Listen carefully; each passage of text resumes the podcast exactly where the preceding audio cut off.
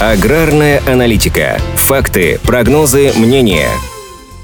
Концу сентября в России собрано уже 2,5 миллиона тонн овощей открытого грунта. По данным Минсельхоза, это на 18% больше, чем было к этому времени в прошлом году. Среди регионов по сбору овощей лидируют Астраханская, Волгоградская, Ростовская, Саратовская, Самарская область, Подмосковье, Ставропольский и Краснодарский края. Овощи борщевого набора тоже демонстрируют положительную динамику при сравнении с предыдущими годами. Капусты, моркови, лука и свеклы в сумме собрали уже более 300 тысяч тонн, а в прошлом году к этому времени было собрано на 20 тысяч тонн меньше. Высокие результаты фиксируются и по сбору тепличных овощей. На 26 сентября собрано миллион 150 тысяч тонн. Это всего на процент больше, чем год назад к этому периоду. Но надо учитывать, что прошлогодний урожай овощей закрытого грунта стал рекордным. Огурцы пока опережают томаты – 621 тысяча тонн против 484 тысяч. При этом в сентябре прошлого года разница была больше – 654 тысячи тонн огурцов и 451 1 тысяча тонн томатов соответственно. В числе самых тепличных регионов страны – Липецкая, Волгоградская, Московская, Калужская, Новосибирская области, Краснодарский и Ставропольский края, Республики Башкортостан, Карачаево-Черкесия и Чечня. Таким образом, половина регионов лидеров по тепличным овощам отличается от лидеров по овощам открытого грунта. С учетом текущей динамики сбора урожая в этом сезоне не возникает сомнений в обеспеченности внутреннего рынка овощами. Но для сельхозпроизводителей в этой тенденции есть и обратная сторона. Они опасаются снижения закупочной стоимости и, как следствие, падения рентабельности. Так, Росстат сообщает о падении цен на овощи в середине сентября. Капуста и морковь почти на 4%, лук на 2%, а свекла всего на полпроцента. А вот томаты и огурцы, по данным ведомства, наоборот, подорожали на 8,4% и 3,7% соответственно.